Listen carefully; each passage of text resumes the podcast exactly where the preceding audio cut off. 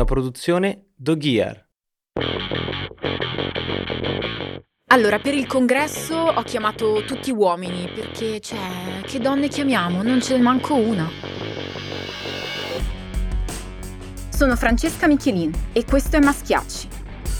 Uno spazio nato per dare spazio. Perché un giorno termini come ingegnera, avvocata e architetta saranno comuni. Perché un giorno anche i bagni degli uomini avranno i fasciatoi e non leggeremo più titoli come lei mette i pantaloni, lui fa il mammo e non sarà uno psichiatra a stabilire cosa è femminile e cosa no. E non direte più alla sottoscritta pensa a cantare e un giorno camminando... Comunicazione interna, la cantante Michelina è pregata di chiudere la sigla, grazie. Sì, sì, cioè, raga, io la sigla la chiudo, eh, però mi chiamo Francesca Michelin e sono una cantautrice.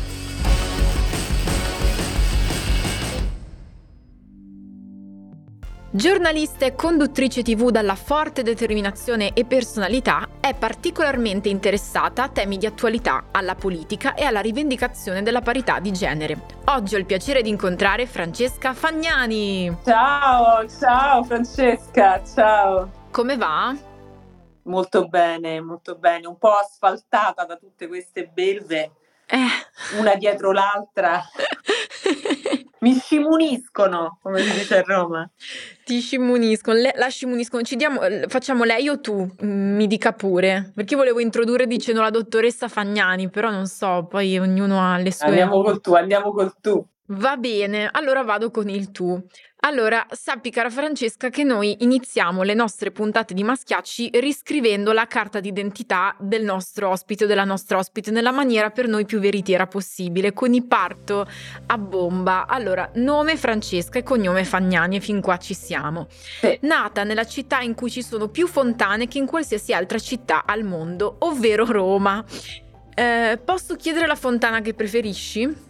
La fontana delle tartarughe che è in piazza Mattei dove ci sono appunto quattro tartarughe, a so- quattro adesso non vorrei dire stupidaggine, ma a sostenerla, che è molto bella, ma perché è molto bella la piazza.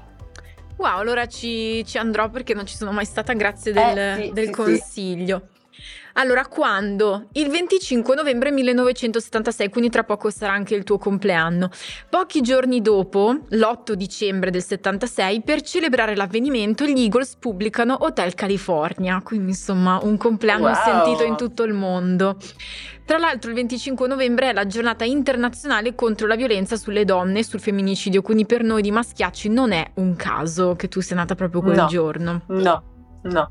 Aggiungo una piccola cosa sempre sul 1976, è l'anno in cui ha vinto lo scudetto la Juve del mister Trappattoni. Devi sapere che qui pulluliamo di Juventini in questo podcast. Non gioisco e non gioisco di questa coincidenza. Che- perché squadra tifi? Roma, Roma, Vabbè, mi fa piacere comunque perché dopo per la la Juve... magica. La magica, eh, esatto, io sono cresciuta con, con Totti, quindi mi piace anche a me, devo Quindi dire. con i valori sei cresciuta. Eh, assolutamente sì. Con i valori. Allora, segno zodiacale Sagittario ascendente Belva. Segni particolari malata di informazione. Incubo ricorrente. Un informatore ti rivela che la regina Elisabetta è ancora viva. Corri per fare l'intervista del secolo, ma quando arrivi scopri che ad intervistarla c'è già Bianca Berlinguer. eh, beh, insomma, bella sfida, bella sfida. Magari Eh, qui- quindi la prendo a gomitate. No, no, no. È arrivata prima Bianca, è stata più brava lei. Allora, questa è la tua carta d'identità che abbiamo riscritto, spero tu insomma la trovi abbastanza coerente. Coincide tutto. Molto molto bene, allora partirei proprio con le domande, partiamo subito a gamba tesa citando appunto quello che tu stesso hai citato, ovvero il tuo programma Belve, che è appunto un programma che nasce per intervistare le donne. E tu parlando proprio di Belve hai dichiarato si parla sempre delle donne come vittime di qualcosa, mentre volevo rivendicare un'immagine di forza anche dei difetti, dove l'ambizione è considerata pregio per un uomo e difetto per una donna. Questa cosa, appunto, cioè che l'ambizione in una donna sia un difetto e nell'uomo invece un pregio, l'hai vissuta anche tu sulla tua pelle? Diciamo che comunque la percezione c'è, nel senso che da un punto di vista eh, culturale ancora il primo ruolo della donna, almeno per quanto riguarda la sua realizzazione nella maternità, che pure immagino sia appunto una, non sono madre, ma una realizzazione umana fortissima. Detto questo, tutto il resto no, è secondario alla modernità, nella percezione degli altri di una donna. Per questo ho voluto rivendicare quelle che sono considerate appunto difetti negli uomini, no? una certa ambizione, un certo carrierismo, che invece negli uomini sono giusti, naturali e, e semmai appunto meritevoli di complimenti. Ma eh, infatti, sempre eh, riferendoti a Belve, hai dichiarato anche che vanno bene i programmi che parlano dei soprusi di cui le donne sono vittime, ma bisogna fare un salto culturale e proporre anche un'immagine diversa.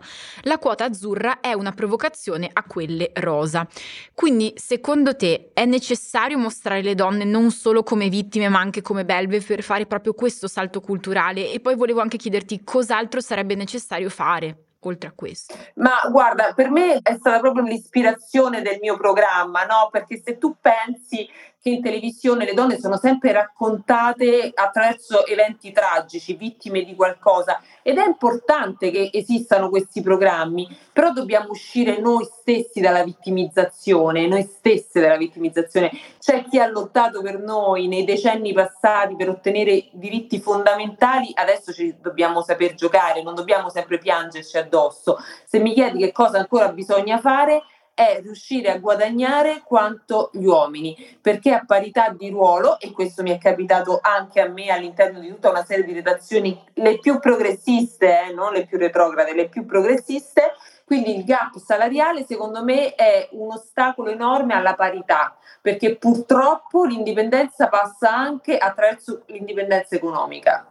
Assolutamente sì, sono felice tra l'altro che porti proprio sul piatto questo tema perché l'aspetto economico, l'aspetto monetario nel, nel maschilismo è proprio uno dei, insomma, degli elementi Io pago fondanti. E quindi sei mia, capito? Io pago e dunque dispongo della tua vita. Ma ti dico una cosa, quando mi è capitato di fare servizi reportage all'interno di centri antiviolenza, eh, tantissime donne hanno subito botte per anni perché mi dicevano ma io dove andavo che non avevo un lavoro, non avevo uno stipendio? Capito perché dico che poi l'indipendenza economica, la parità salariale è un'altra cosa ed è un salto in più. Però l'indipendenza economica, così come il riconoscimento uh, di uno stipendio, uh, che è quello che tu daresti a un uomo, perché a una donna, a una giornalista, a qualsiasi categoria esiste, tu devi riconoscergli uno stipendio inferiore a quello di un uomo a parità di ruolo, perché se non per un tic culturale ancora. Già, è proprio un tic culturale. Tra l'altro, appunto, hai citato l'ambiente del giornalismo ed è una cosa che emerge anche nel monologo che hai fatto proprio alle Iene, no? E quindi volevo chiederti di farci magari anche qualche altro esempio di questo sessismo presente nell'ambito giornalistico italiano. Guarda, Francesca, io non parlerei tanto di sessismo nel giornalismo perché se no mi metterei in quella posizione vittimistica che appunto io rifiuto, ma invece c'è un altro atteggiamento di chi punta il dito verso gli altri, i politici non fanno abbastanza, eh, nelle aziende non fanno abbastanza per valorizzare le donne, quando poi insomma magari no, siamo i primi noi a non favorire una crescita delle donne da tutti i punti di vista come quelle de- degli uomini. Ti faccio un esempio, sono stata anche autrice di programmi televisivi, politici. Quando si fa un parterre, si decidono gli ospiti, si sceglie mm, quel politico perché è della Lega, quell'altro perché è del PD, quell'altro perché sa parlare di immigrazione. Alla fine del parterre si dice donne chi mettiamo? A prescindere dal contenuto, capito? Quando ti dico sì, una donna la sedia da della donna eh, capito? Siamo noi primi, siamo i giornalisti eh, che scegliamo donna chi mettiamo, ma perché tu dici uomo chi mettiamo? No, tu scegli le persone in base al contenuto che portano. Certo, infatti sì, poi quando si parlava di una donna al governo, no? C'erano tutti i cognomi esatto, dei politici e poi una donna. Eh sì, chi è Brava. sta qua? Tua cugina? Boh, non lo so chi è. Ascolta, esatto. ma um, infatti proprio in quel monologo, sempre alle Iene, hai parlato di sessismo trasversale concetto interessante, ovvero di donne che si comportano in maniera a loro volta, passami il termine anche se non ti piace sessista, Cioè, secondo te perché accade e come si può combattere invece questo fenomeno? Guarda, io di sessismo non ho parlato in quel monologo perché non parlo mai, diciamo, di sessismo, soprattutto applicato alla mia categoria, perché ti ripeto, sarebbe scorretto, non c'è questo sessismo, però è quello che vale per tutto il resto, no? Cioè in tutti gli ambienti, compreso quello del giornalismo, una donna deve dimostrare a parità di ruolo di essere più brava del collega maschio e dimostrare che occupa meritoriamente quel posto, capito? E poi c'è sempre così un non detto, soprattutto se uno è, è piacevole di aspetto, chi ti ci ha messo, capito? C'è sempre quel non detto che per gli uomini non c'è. Già, non c'è, non c'è, assolutamente non c'è.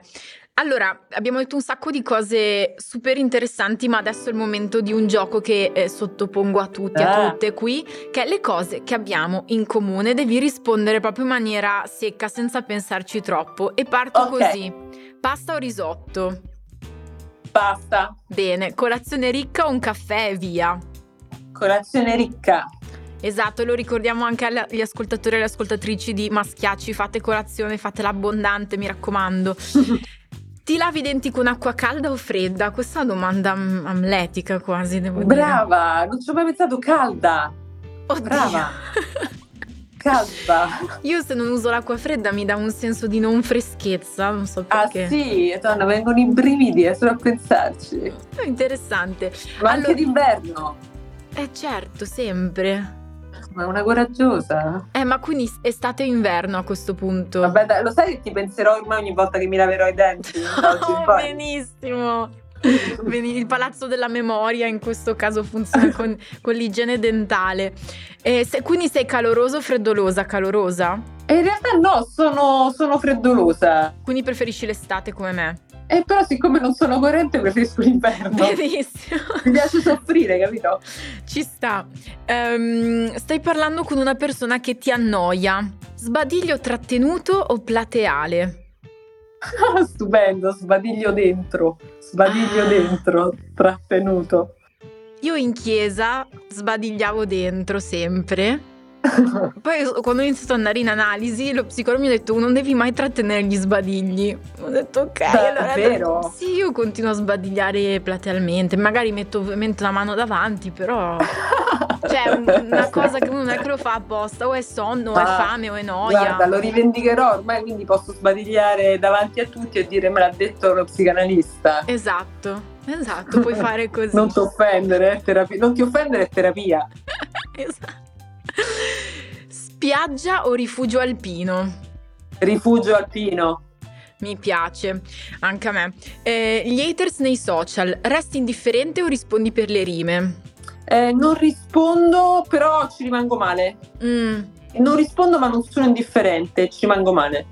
Che tra l'altro mi ha fatto molto pensare questa cosa anche legata alla prima domanda, cioè io adesso sto conducendo X Factor ed è la prima volta che una donna conduce quel programma e io percepisco un po' come se qualsiasi virgola non mi fosse concessa, cioè Certo. Dico tante volte ragaz non va bene, eh, sbaglio una pronuncia non va bene, ehm, sbaglio un termine musicale, un mese di dissing sui social che dico, cioè mm, quanti miei È colleghi così, avranno sbagliato qualcosa? Sì, sì, perché è come se tu dovessi sempre dimostrare di meritartelo quel posto, no? Esatto. E vivo È le così. serate di conduzione un po' divertendomi perché è giusto, un po' concentrata perché sto lavorando. Ma se poi sei bravissima, Vabbè, sei grazie. bravissima. Però un po' ho l'ansia sempre di dire ecco adesso sbaglio qualcosa, invece sto anche un po' cercando No, di ma maturare dentro di guarda, me an- questa rivendicazione ok ho sbagliato e quindi cioè vabbè. Esatto, quindi sbaglia e aggiungi subito un chi se ne frega che resti bravissima. Grazie.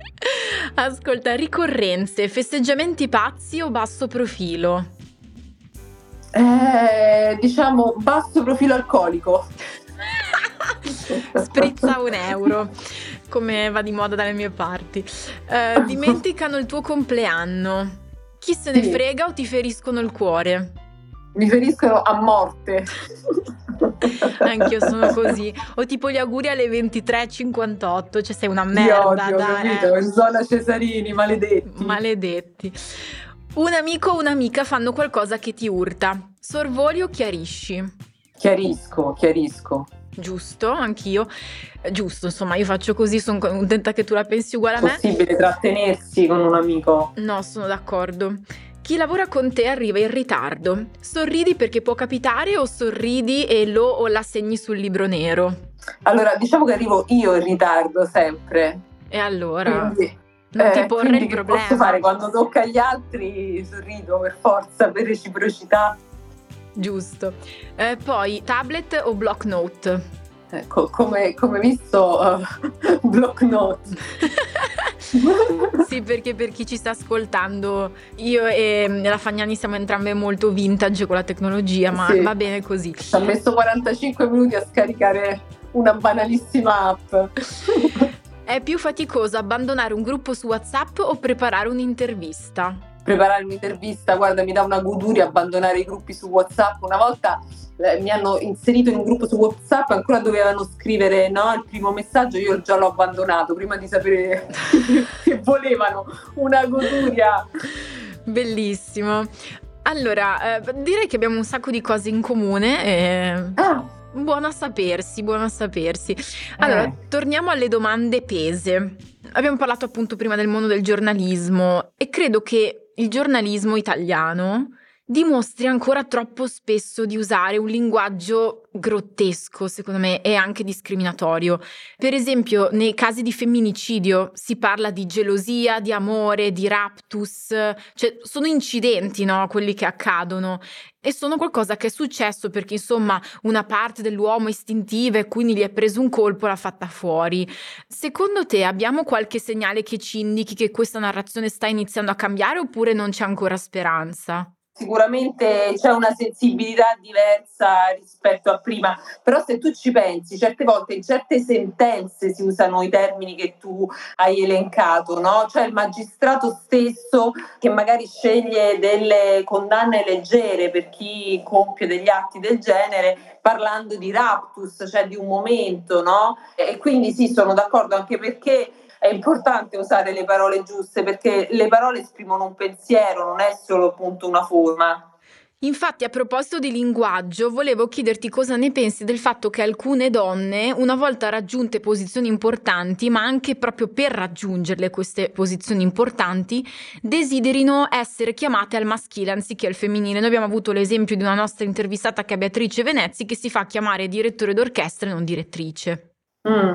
L'abbiamo seguiti tutti con la vicenda no, di Giorgia Meloni che ha deciso di farsi chiamare il presidente. Ecco, io ti, ti posso dire la verità, rivendico oh, la vocale al maschile e al femminile per tutti, però se noi rivendichiamo oh, di, di voler usare per se stessi il presidente, allora rivendichiamo l'utilizzo della vocale al femminile o al maschile per chiunque e in qualunque contesto, che sia libertà, ma che la sia per davvero e per tutti nel definirsi anche rispetto al genere, cioè che non sia una cosa formale, capito? Che allora se, la libertà deve essere per tutti.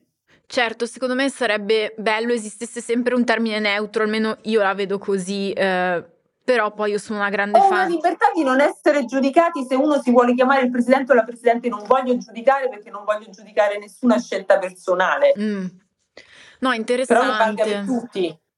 No, no, certo, io quell'episodio l'ho letto un po' più come per dire devo fare l'uomo tra gli uomini. Io l'ho letta così, però Ma giustamente. guarda, eh, io lo voglio leggere al positivo, cioè tu scegli come chiamarti, è giusto, fai bene perché tu sei tu, però vale pure per gli altri. Esatto, allora non devi allora rompere vale se per una tutti, persona vuole appunto usare un termine, tipo abbiamo intervistato eh, la settimana scorsa Vera Gheno, che è una li- sociolinguista, Sì. e lei parla dell'uso della schwa, dell'asterisco, e quindi dico Esatto. vuoi farti chiamare il presidente, allora se io voglio usare tut, me lo lasci usare.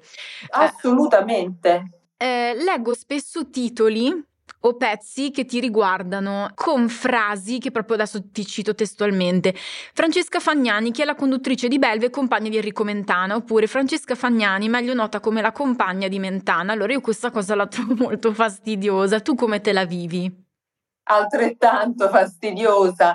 Ma sai perché? Guarda, anche mi è capitato recentemente di una collega che mi ha fatto un'intervista e mi ha chiesto, no? Ma quello che ci dicevamo prima, c'è sempre un sotteso di dire, ma insomma, quanto devi, no?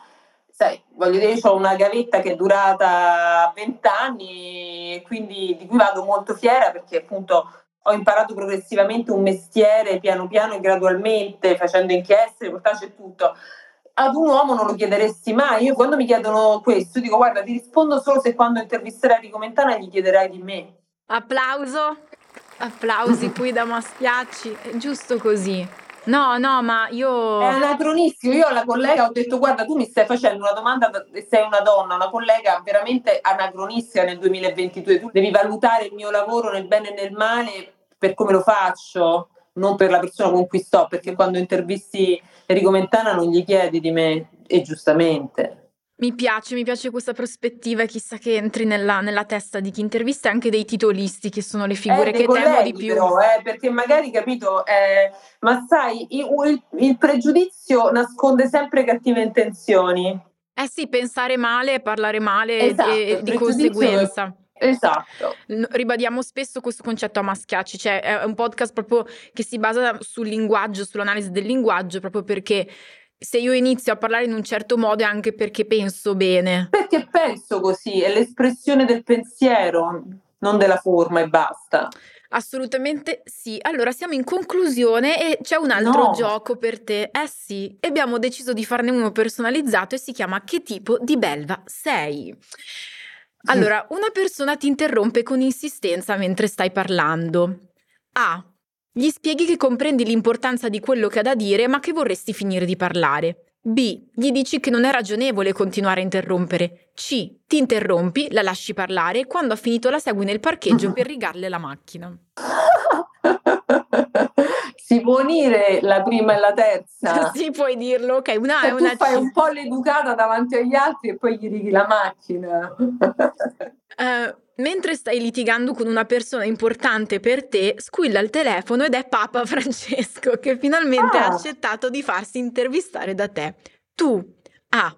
Continui a litigare come se nulla fosse ignorando completamente la chiamata. B. Continui a litigare ma cerchi di tagliare corto per rispondere. C. Rispondi a Papa Francesco e litighi anche con lui. Beh, con Papa Francesco secondo me è facile litigare, eh, però ovviamente rispondo immediatamente a Papa Francesco.